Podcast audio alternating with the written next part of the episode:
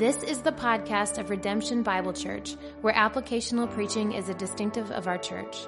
For more information, log on to redemptionfw.org. Thanks for listening. Good morning. Uh, Acts 11, starting in verses 19 and going through the end of the chapter. Now, those who were scattered because of the persecution that arose over Stephen traveled as far as Phoenicia and Cyprus and Antioch, speaking the word to no one except Jews. But there were some of them, men of Cyprus and Cyrene, who on coming to Antioch spoke to the Hellenists, also preaching the Lord Jesus. And the hand of the Lord was with them, and a great number who believed turned to the Lord. The report of this came to the ears of the church in Jerusalem, and they sent Barnabas to Antioch. When he came and saw the grace of God, he was glad, and he exhorted them all to remain faithful to the Lord with steadfast purpose. For he was a good man, full of the Holy Spirit and of faith. And a great many people were added to the Lord. So Barnabas went to Tarsus to look for Saul, and when he had found him, he brought him to Antioch. For a whole year they met with the church and taught a great many people. And in Antioch the disciples were first called Christians. Now in these days prophets came down from Jerusalem to Antioch, and one of them, named Agabus, stood up and foretold by the Spirit that there would be a great famine over all the world. This took place in the days of Claudius. So the disciples determined, every one according to his ability, to send relief to the brothers living in Judea. And they did so, sending it to the elders by the hand of Barnabas and Saul. Thanks, Matt. So I was getting my car fixed this past week, had my car in the mechanic, and uh, as I was going to pick it up, I was just talking to the mechanic a little bit, and I was talking to him about how my son Landon kind of likes to tinker with cars. And um, the mechanic said, "Hey, would your son be interested in a apprenticeship?" I thought well, that was a nice offer. I kind of like it because if Landon becomes a mechanic, that can save me a whole lot of money. So I kind of really like that idea. Now, uh, Landon's got a good job already. He's, he's doing well, uh, there. And so I knew he wouldn't be interested in that, but it was, it was, it was nice to be asked. And I love the mentality. And I love that we're kind of returning to that mentality. See, my generation grew up and we were told the right thing to do is to go to college, go to college. Now, uh, in the, thankfully, the profession that God had called me to, the calling that God's given me, college is necessary. You should have some good education if you're going to be a pastor, but that's not for everybody. And I, and I love how in our society recently, we've really pushed back towards some of the trades. And the way you learn a trade is by apprenticeship. You get in there, you get alongside somebody, and you learn how to do it. Hey, come with me. Let me show you how it's done. Let me come with me and let me show you how to do it. Great way to disciple people, right? Come alongside me. Let me show you what it looks like to be a disciple. And God has given us all throughout scripture stories and examples of people who we would do well to come alongside and learn from. It's a biblical principle. Paul himself said, follow me as I follow Christ. And I want to say to you this morning that I believe Barnabas is a great example, a great mentor to come along and follow and to watch what he does. Uh, in fact, his name, Barnabas, isn't his real name. His real name was Joseph, but he was called Barnabas. Barnabas means, do you know? Son of encouragement or the one who encourages. How would you like to be so encouraging to people that they start calling you, oh, here comes Mr. Encouragement. Here comes Miss Uplifter. And they call you that so much, like you become known as that. That was Barnabas. I have no question that this was the the point of this text that we're reading was to show us a good example of a godly man because we see this in verse number 24. Let your eyes follow what Luke wrote about Barnabas on uh, Luke 11, 24 where he says, for he was a good man, full of the Holy Spirit and of faith and a great many people were added. I think it's a great idea. I think it's God's purpose is to show us stories and to read those stories of people who are doing it and to learn from them. I think it's true of Bible stories. I think it's true of good men of the faith. Read read biographies of good men who love and women who love the Lord and follow Jesus and, and learn from them. But we're going to do that today. Now, it is not just, I, I got to be careful. Because what I'm going to do is I'm going to say to you, here are four key actions that Barnabas did.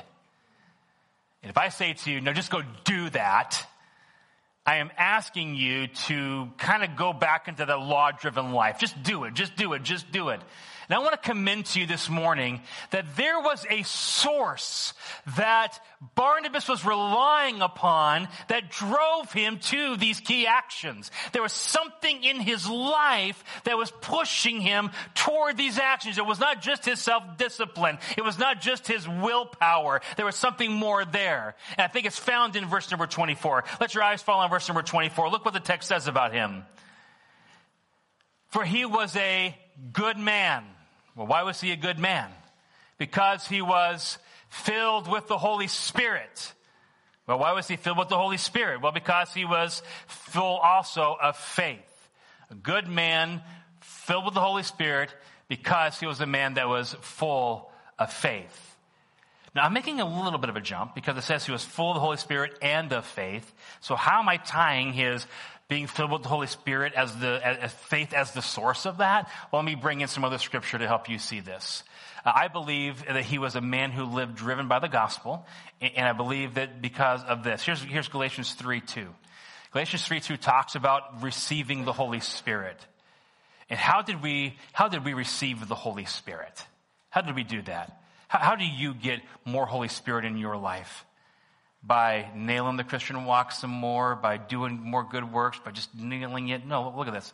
Let me ask you only this. Did you receive the Spirit by works of the law or by hearing with faith? Now that's a question that has an obvious answer. So I'm going to ask it again, and I want you guys to give me the obvious answer, okay? So let me ask you this only. Did you receive the Spirit by works of the law or by hearing with faith? Faith. faith was a thing that, that when you first came to know Jesus, that's how you came to know Jesus. It wasn't due to your works. It was due to your faith alone in Christ alone. And now, as the Holy Spirit works in your life to be filled with the Holy Spirit, it's the same thing, which is Paul's point in Galatians 3 5, which says this it's he who supplies the Spirit to you. So right now, supplying the Spirit and works miracles among you, does he do so by works of the law or by hearing with faith? What's the answer, church? Hearing with faith. Do you want more Holy Spirit in your life?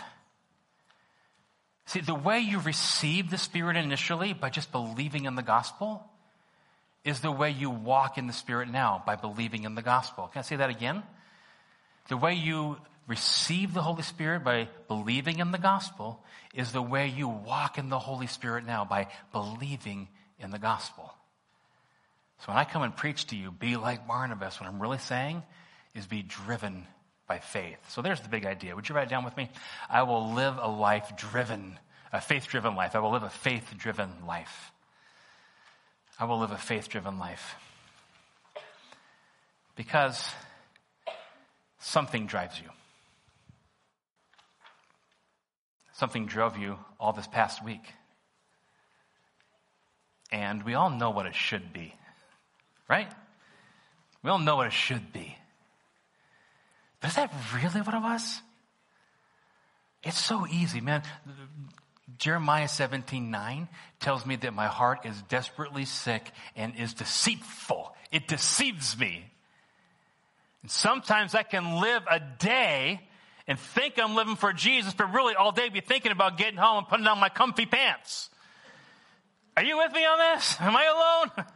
like sometimes I'm just like, oh man, but I'm going to get home and I'm going to put on my comfy pants and I'm going to sit around and I'm going to watch some star, some sports and, uh, something manly and uh, in my pants. But you know, I was, comfort is driving me that day, or my own name can drive me, or my security can drive me. We're driven by a lot of things. And I want to say, church, let's lean into being faith-driven people. That means the gospel is driving our work. So as I show you each of these elements, I also want to show you here's the faith tie. Here's the gospel tie that helps drive these things. So number one, write this down evaluate for truth. Four actions from Barnabas. We're going to put them into actions for us. What should we do? Well, we should do this. We should evaluate for truth. Evaluate for truth. So we'll go to verse number 19. Look at this with me. Verse number 19. Now, those who were scattered because of the persecution that arose over Stephen traveled as far as Phoenicia and Cyprus and Antioch, speaking the word to no one except Jews. And hold on a second. What? Guys, come on. We've been in this now for four weeks.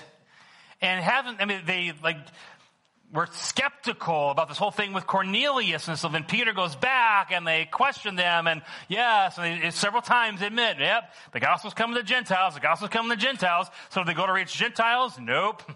They're just speaking the gospel to Jews. And then this happens.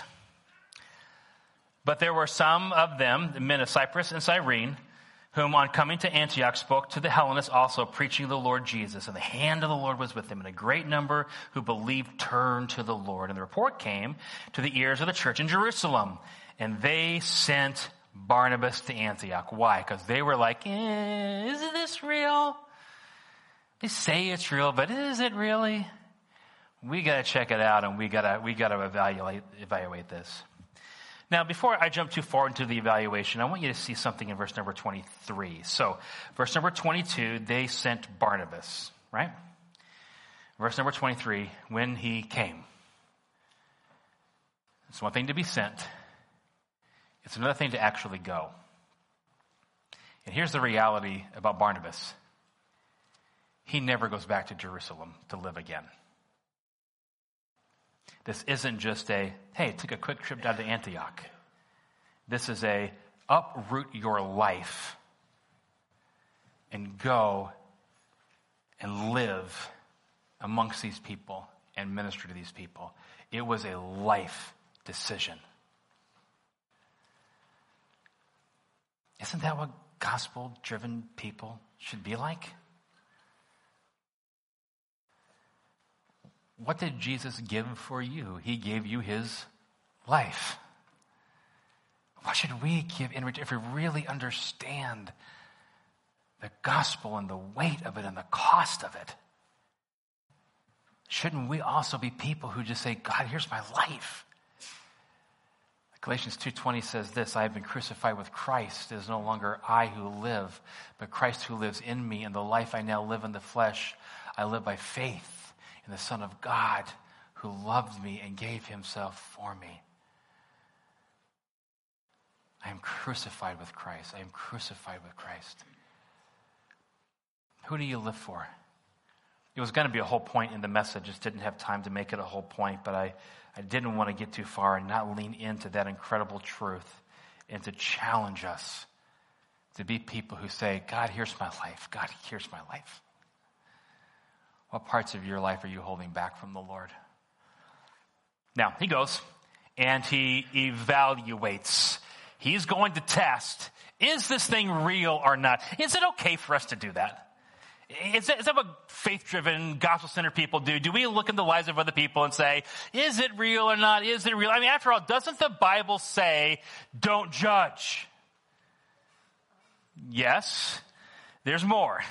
Don't judge lest you be judged. In other words, if you're not ready to be judged, don't judge, which a lot of us maybe struggle with that part of it. But the idea is that we don't evaluate. We don't look at other things to test and see if they're true or not. In fact, under the inspiration of the Holy Spirit, Luke is going to write this in a few chapters. This is Acts 17 verses 10 through 12, which says this. The brothers immediately sent Paul and Silas away by night to Berea. And when they arrived, they went into the Jewish synagogue. Now these Jews were more noble than those in Thessalonica. They received the word with all eagerness. Okay, show me real quick what it looks like to receive the word with eagerness. Come on, can you show me? Really? If you do that when I'm preaching, I'm going to tell you to shut up. Now lean forward, get your pen out, get your Bible ready. See, that's eagerness. Now watch this. Examining the scriptures, how often? Daily to see if these things were so. Examining the scriptures daily to see if it's true. Church, church, church. They were hearing a message. They were hearing a message. Is that true? Is that true? Well, what does the Bible say? I'm hearing this, but what does the Bible say? Repeat that question with me. What does the Bible say? No wonder Paul tells the church at Thessalonica, the one who struggled with this, he just admitted in Acts 17, when he writes to the church at Thessalonica, he says this, rejoice always, pray without ceasing, ceasing, give thanks in all circumstances, for this is the will of God in Christ Jesus for you. Do not quench the spirit. Do not despise prophecies, but test everything. Hold fast to what is good. Abstain from every form of evil. Test everything.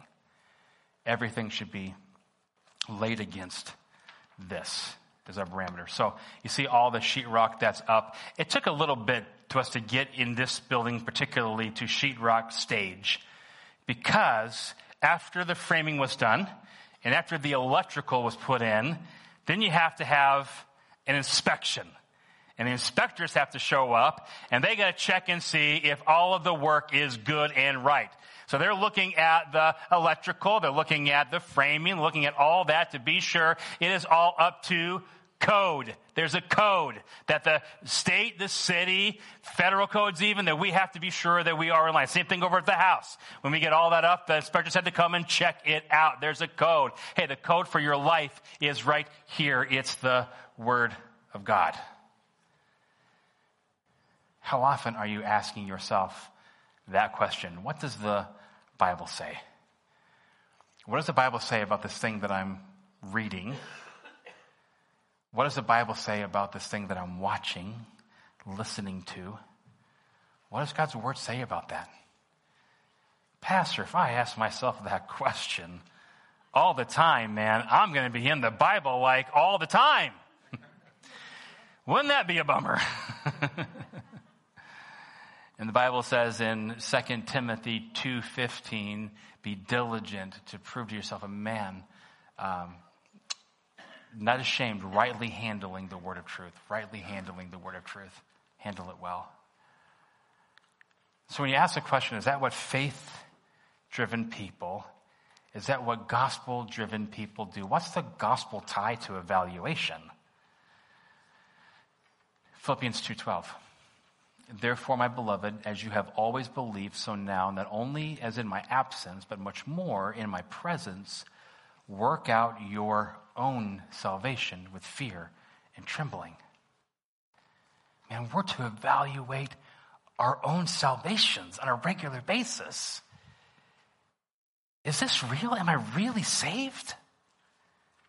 What's the evidence of my life that I really believe when I'm reading in God's Word? Like, like what is the evidence that I'm, i really believe in the gospel? If we're living a life and that rarely comes up, man, it's, it's a question we need to be asking ourselves. So, a couple of questions for you. What is your standard for evaluating if something is right or wrong? I want to say to you, you have a standard. We all have a standard. What is your standard for evaluating if something is right or wrong? Very often it's our own opinion. Very often it's what we grew up with. But I want to challenge you, make the Bible your, your evaluation tool. And can we say what was said about what was said about the Bereans be said about us? That we daily examine the scriptures to see if these things are true, and I hope so. Now I know, I get it that we, we say that, and, and I want to say not just to do that, but I want to come alongside you and help you do that. And so in the coming, hopefully months, next year, we'll be offering classes to help you interpret scripture better. To do that more, we want to be a part of all of that. But that, that's, uh, that's the, what uh, Barnabas did, what we should be striving for as well. Now, let's keep looking at the text. So uh, we have uh, gone through verse 22. Uh, now let's take a look then at verse number, guess what? 23. All right, very good. So uh, when he came and saw the grace of God, he was glad and exhorted them all to remain faithful with steadfast purpose. So yes, uh, evaluate for truth, but also this, exhort from grace. Exhort from grace. I love the foundation of, of Barnabas' evaluation. What was the foundation of evaluation? He didn't say when he saw the devotion of the Hellenists. Text didn't say when he saw the good works of the Hellenists. Your text says what? When he saw the grace of God. God's grace was evident and there was evidence that they were living in the grace of God. Grace. And I've been at this pastoral thing for a little bit of time. In fact, I was a pastor right before I got married. I got married in 1996. So I've been carrying the title of pastor since 96. I was a senior pastor when I was still in my 20s in 2006. We were just having babies and I just became a senior pastor. I was 29 years old. You can do the math. I'm 47. Um, somewhere along the way, early on as a senior pastor, I came to this concept of like grace living. Man, up to that point, I'd kind of been taught like law living. There was, you know, I know a saved by grace through faith, but then it really felt like there's these demands of the law, this thing that I got to live up to, and, and, striving for that, I'm striving for that, and always feeling that I'm falling short. And, and somewhere along the way, I, I read probably Paul Tripp or somebody that really opened my eyes to see, no, you know what? It is grace. It is grace. God wants you to live in grace, not under the law, but under grace.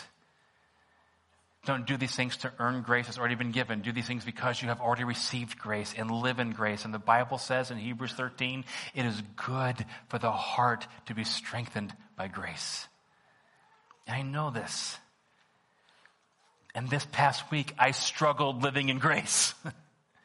I had to fight to get my heart back to being convinced it was okay to live in grace. And you, you do this, we all do this. We all kind of put our hope in that one day we're really going to get really good at good works finally. and we're all about self betterment right now, and I find myself doing this. Like, like I really want to achieve some things out of my own self-discipline and ability. And, and sometimes I'm sitting around to put my hope on the future one day version of me when I finally get it, when I finally nail it, when I'm finally exercising on a regular basis and not letting that go and doing that right and eating right. And I'm super good as a parent and super good as a husband. And I'm probably going to be 80, so it won't matter so much then. But, you know, and you get as all the, and I'll put my hope in that and strive for that instead of just resting in what Jesus has already done. Now, listen, don't judge me on this. I'm going to be a little transparent here, but I find myself nearly every day saying, you know what, one day this is going to be flat again. One day this is going to be a washboard again. You know, I'm going to get there again. Don't laugh, Jay. No, but you know, I mean, that, that hope that you have, that like that, this from my mind goes to that. In fact, I got this shirt that I want to wear one day again. I'm like, I want to put this shirt on and be like, yeah, baby, there we go. That's looking good again. Now, is it okay to strive for better health? Of course, it's, it's right to strive for better health. You should strive for better health. But am I spending more time beating myself up and striving after the one day version of me? Or am I resting in what Jesus has already done? And I want to encourage you live for grace, live for grace. Now, that was all free. That was all a little extra sermon stuff. But let me get back to the text here. Let's talk about his exhortation. So here's Barnabas, and he sees the grace, and he's motivated by the grace, and he loves the grace that he's seeing. So what does he do? Well, take a look at, it at verse number 23. And when he came, he saw the grace of God. What did your text say? He was, he was glad. There was encouragement. There was encouragement. I'm so glad to see the grace that's here. I'm so glad to see you living in grace. Man, keep living in grace. I love the grace that I'm seeing here. And he had words of encouragement. And where did that come from? Can I show you the gospel tied to that? Here's Philippians chapter 2 where it says this. Check this out. So if there is any encouragement in Christ, any comfort from love, any participation in the Spirit, any affection and sympathy. Complete my joy by being of the same mind, having the same love, being in full accord of, of one mind. So here's what that's saying. Have you ever been encouraged by Christ? Then have that mind to encourage others. Hey, you ever been comforted by the love of God, then encourage and comfort other people. You ever had affection and sympathy? Then if you're living in that, man, if you're putting on that every day, and you're living in the comfort of his love and the encouragement in Christ, man, I'm waking up today and my mind is on Jesus and what he's done and how much he loves me. And I'm thinking more about that than I am about how short I'm falling. And I'm just living in his love and his grace. And of course I'm going to pour that on other people. And I can't wait to encourage others in the same thing, man. I'm telling you, a life lived in, driven by faith is a life lived in encouragement. And he encouraged them. But not just that. Take a look at how the text continues. And exhorted them, challenged them, pressed them, moved them to remain faithful to the Lord with steadfast purpose. So, yes, it was encouragement, it was also exhortation. Why did he have to tell them that? Keep at it. Keep at it. Remain steadfast. Remain faithful. Because Barnabas knows there are days coming when it's going to be hard to do that. And they were going to be challenged to give up and to let go.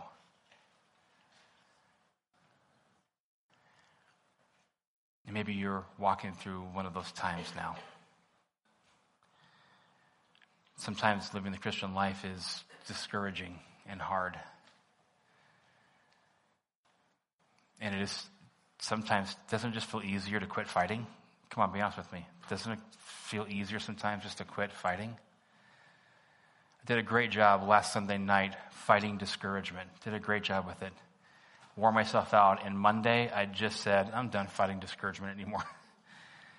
and I was, you know, discouraged all day. Until my pastors came around and said, dude, live in grace. And I said, yeah, all right.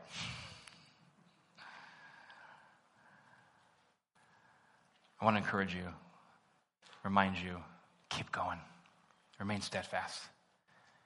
Because God loves you. Be comforted by his love. Be comforted by his sympathy, his affection. He loves you. Keep going. All right. What happens next?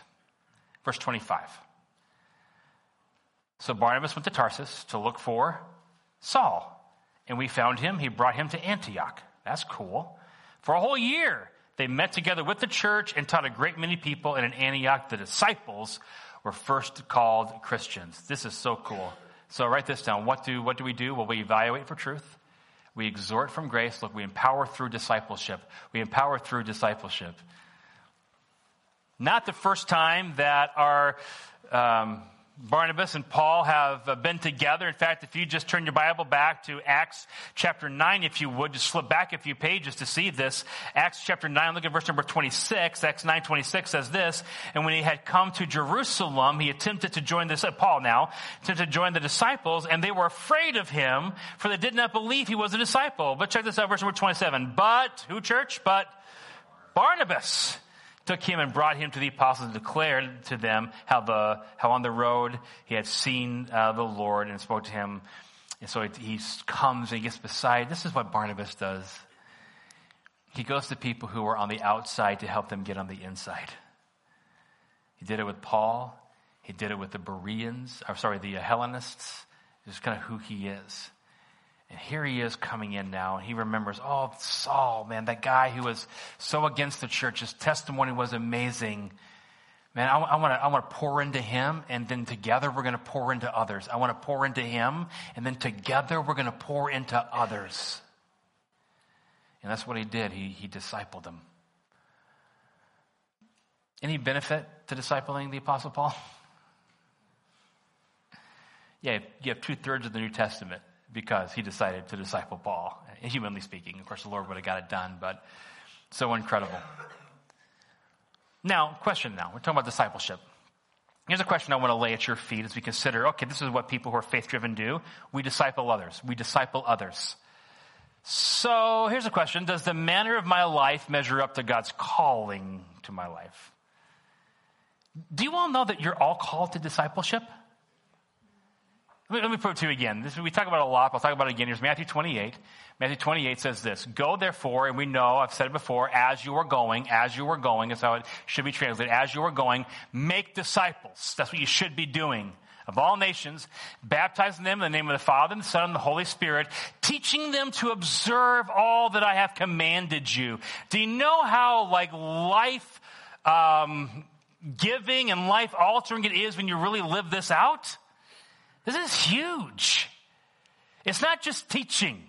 Because right now, right now I'm teaching. I'm standing up. Uh, this is um, uh, preaching, proclamation. This is didactus. This is teaching, giving you instruction. That's one thing. But if I'm going to teach you how to observe it, that takes things to a different level. It's not just me saying, Jaden, love your wife as Christ loved the church, Ephesians 5.25. I've taught you that, and now go do it. No, no, I got to show him what that looks like to love Sarah as Christ the church. I got to show him what it looks like to be a husband who sold out to these things. Hey, be a Berean and study the scriptures daily. Know your Bible. Well, we can't just say that to you. We have to come alongside you and teach you how do you interpret and read the Bible. By the way, you can make the Bible say anything you want it to say. You know that? But you need to have a good hermeneutic, a good interpretation method historical, grammatical, literal, redemptive approach to Scripture. We got to teach you what that looks like. So, do you see how you're called to make a disciple? Does the manner of my life measure up to the calling that God has for me? Am I doing it? Or another way to ask it, who are you discipling? Do you know why most people don't? There's a lot of reasons. A, we're all busy. Can I get a witness? There's a lot of things to get involved in today. I don't think business is the main reason why. I think one of the main reasons why we don't is because we don't feel worthy of it. And we feel like, who am I to make a disciple? I'm not doing very good at this myself. Why should I try to help anybody else? What does the gospel teach you? Does the gospel teach you that you fall short? Yes. Yes. And what covers the gap? Jesus. True when you got saved? Come on, keep it with me. True when you got saved? Yes. True today? Yes. So if you feel like you're falling short, where should you go? You should go to Jesus. Jesus. So discipleship should go through the roof this week. It's going to be exciting to see. Gospel, this is the gospel tie. This is the gospel tie. Take a look at this from, from 1 Corinthians chapter 6. I love this. Let me we tie this together with some scripture here. Or do you not know that the unrighteous will not inherit the kingdom of God? Do not be deceived. Neither the sexually immoral, nor idolaters, nor adulterers, nor men who practice homosexuality. He has this in the Bible. Nor thieves, nor greedy, nor drunkards, nor revilers, nor swindlers will inherit the kingdom of God.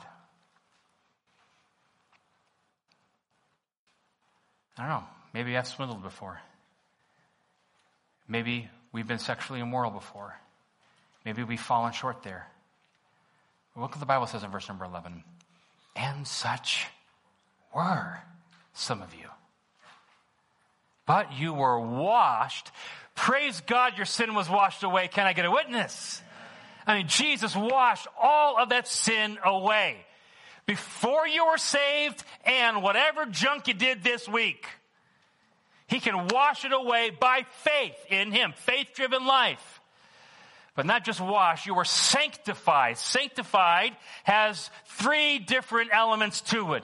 There is a positional sanctification that happens the day I'm saved. And before God, I am made clean. I am declared righteous. One day in heaven, I'm going to be perfectly sanctified. I'm not going to sin anymore, and I'm going to have a position of sinlessness. But in between the already and the not yet, I have this progressive sanctification where I am more and more becoming more like Jesus. And that happens through, guess what? Discipleship. As people lean into me and pour into me and teach me, then that's how I grow. And because God is growing me, hey, are you the same person you were five years ago? Are you the same person you were 10 years ago? I hope that you've been growing. And you've only been growing because of the gospel has saved you and the gospel is sanctifying you. And the more you lean into the gospel, the more you're going to grow.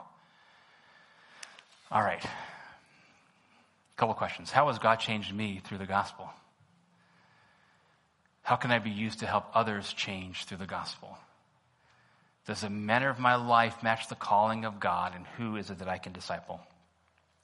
Now, we do that in small groups, but I encourage even outside of small groups to, to begin to grow. Now, I've talked about it a lot, so I'm not going to belabor the point, but we have a discipleship pathway. Dude, you want to help someone grow? Like, what do I do?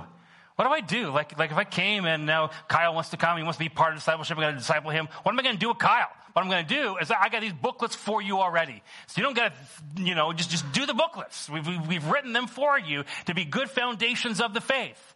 Now, take them and be sure they're true with scripture. Be a Berean. Absolutely love that. But walk them through these steps. So we've set it up. You can find that on uh, redemptionfw.org slash resources. Click on discipleship resources. The booklets are there in PDF form for you already. We'll have them out again soon. So there, there, I mean, there's things here that we can do to help disciple one another. Let's keep doing that. All right. Now, four actions that faith driven people take, four actions that Barnabas took because he was driven by faith. He evaluate for truth, exhort from grace, empower through discipleship, and then this encourage generosity. Encourage generosity. Well, where'd you get that crazy point from, Pastor? Good question. You're just talking about generosity because that offering wasn't what you wanted. Nope. Not true. I'm pre- preaching on generosity because the text talks about generosity. And uh, God knows. So here's verse number 27 it seems to take the focus away now. It seems to be on Barnabas and Barnabas, and now in these days. It kind of seems to change the story, but we'll see it really doesn't. So here's verse 27. And now in these days, prophets came down from Jerusalem to Antioch, and one of them named Agabus, poor kid, stood up and foretold by the Spirit that there would be a great famine over all the world. This took place in days of Claudius. By the way, all prophecies, if God does that today, got to be by the Spirit and checked with the Word of God. But let's look at verse 29. So the disciples determined everyone, how many, church? Everyone. Okay. According to his ability to send relief. It's no question a financial thing to send relief to their brothers living in Judea. And they did so. Here, here's what it is sending it to the elders by the hands of Barnabas and Saul. Barnabas was the conduit to which the generosity came. Barnabas was the conduit through which the generosity came. He encouraged, he's Barnabas, he's a son of encouragement, and he for sure encouraged their generosity. And we could say a whole lot about his integrity, that he was trusted with that, but definitely the element of generosity and encouraging generosity is here in this text. And I love it. A couple things to notice. They all gave.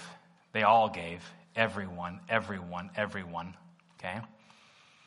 But they all didn't give the same amount because they gave each according to his own ability as they were able to give. Now, when we study something like giving, when we study any topic, if I was going to study what does God think about music, I would want to go to the passage to talk about music. If I want to know what does God think about marriage, I should go to the topic to talk about so here's a, here's a topic, a passage that talks a lot about generosity. It's from 2 Corinthians chapter 9. So I want to just unpack this for you quickly. It's 2 Corinthians chapter 9, which says this. The point is this. Whoever, he's talking about financial giving. This is the context of 2 Corinthians 9. In 2 Corinthians 9, 6, he says, uh, the point is this. Whoever sows sparingly will also reap sparingly. Whoever sows bountifully will also reap bountifully. Do you get the principle? If I'm generous in my giving, I will be generous in what God pours back on me. Now, prosperity gospel has robbed that and made that something that it's not. You send me a check, God's going to give you tenfold of that check back. No, the, the compensation from God isn't always financial. It's oftentimes spiritual. And isn't that better? Say yes. yes. Thank you. Oh, really? I don't know, Pastor. Would you rather get more money or see God use your money to impact the kingdom of God and the bountiful harvest be souls won to Jesus, which would you choose? I hope you would choose the souls. But God is bountifully, bountifully. You, you cannot outgive God. You can't outgive Him. So give and so bountifully. It's generosity definitely in mind. But then you have verse number seven. Check this out. Each one must give as he decides in his heart, not reluctantly or under compulsion, for God is a cheerful giver. So sit down, think about, okay, I'm going to give.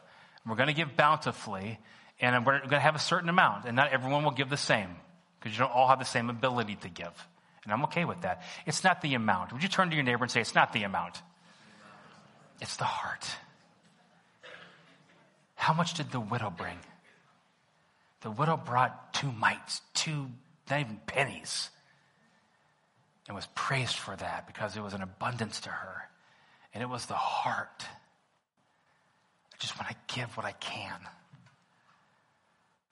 And verse number eight. And God is able to make all grace abound to you, so that having all sufficiency in all things at all times, clear enough, you may abound in every good work. This is why, verse number eight, that I don't, I shouldn't get nervous about a poor offering. Because God just promised, man, as long as we're on His program, doing His work, doing His thing, He's going to provide for us. He's able to make all grace abound to us in all things at all time for every good work. I believe the work we're doing here is good. Can I get a witness? And I believe God will supply the need. Verse number nine, as it is written, He has distributed freely, He has given to the poor, His righteousness endures forever. Now He who supplies seed to the sower and bread for food, you see the multiplication here. It was a seed, then it's a harvest, and now it's bread. It's gaining, it's, it's growing. A bread for food will supply and multiply your seed for sowing and increase the harvest of your righteousness. You'll be enriched in every way to be generous in every way, uh, which through us will produce thanksgiving to God. For the ministry of this service is not only supplying the needs of the saints, but also is overflowing to many thanksgiving to God. So you've got a real clear thing here. Let me give you just some quick principles on giving. Number one, with an eye to the bountiful harvest of God, with an eye to the bountiful harvest of God. This is why we give. It's not for drywall and uh, um, lumber and for electricians is so that God would use us to bring in a spiritual harvest for His glory. That's why we do it. Let's give what we can. So we're going to give. We're going to give what we can. And we're going to do that cheerfully and with generosity, believing God will take care of us. That's the principles. So as we look back, again, our church is generous. There's no question. Over the last two years, you've proven that. There was an opportunity here that not everyone took. And my concern is that, listen, there's a place this comes from. There's a place it comes from. It comes from faith in the gospel. We've been talking about it all morning long. Faith in the gospel, gospel or faith driven living, gospel driven living. Because I want to share this verse with you. This is Ephesians 1 7 and 8, which says this in him we have redemption through his blood, the forgiveness of our trespasses, according to the church, according to the riches of his grace, which he lavished.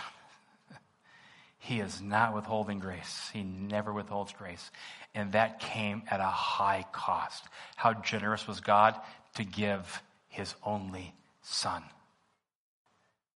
And now from that, he lavishly pours grace upon us. So my concern when I see kind of how that all played out is I know God's going to supply. He always has. He always will. But are we all living in the grace of God, willing to say, God, I just want to give back to you this for your glory? All right faith driven people, people who live in grace. They're going to be people who evaluate for truth. Is this real? Is this truth? People who encourage from grace or exhort from grace. People who empower through discipleship. And people who encourage generosity. That's who we should be. So as you evaluate and you look at your life, you're going to evaluate, first point there, and look at my life. Is the measure of my life living up to this? As I look back and compare my life to that of Barnabas, do I see some correlation or a lot of places where we're out of sync? And here's the joy that of, I want to drive you to today. If you're saying some out of sync things, then what you need to do is get more gospel in your life. Get more grace in your life. Think about Jesus more and what he's done for you because all these things flow out of his grace. And set your minds and set your hearts on that more and more. So Father, we ask for your help in that. Help us be grace driven, faith filled people as we live in the joy of the gospel, Father. And then from that, let us be like Barnabas to evaluate, Father, to exhort, to empower through discipleship, to encourage generosity, be generous people, all for your glory. In Jesus' name, amen. All right, church, you are loved. We'll see you in a couple of weeks. I'm taking a two week vacation. Y'all pray for us. Yeah, we're going to rest. It has been a real long haul uh, for uh, for us in this past renovation season. Looking forward to some time off. Um, Keith Allen will be here next week. He's a church planter from Wabash. He's going to be preaching. Excited for that. The following week, Pastor Adam's going to come. Awesome job last week. Going to preach again next week. So some good things coming up. But we'll see you in a couple weeks. You are loved.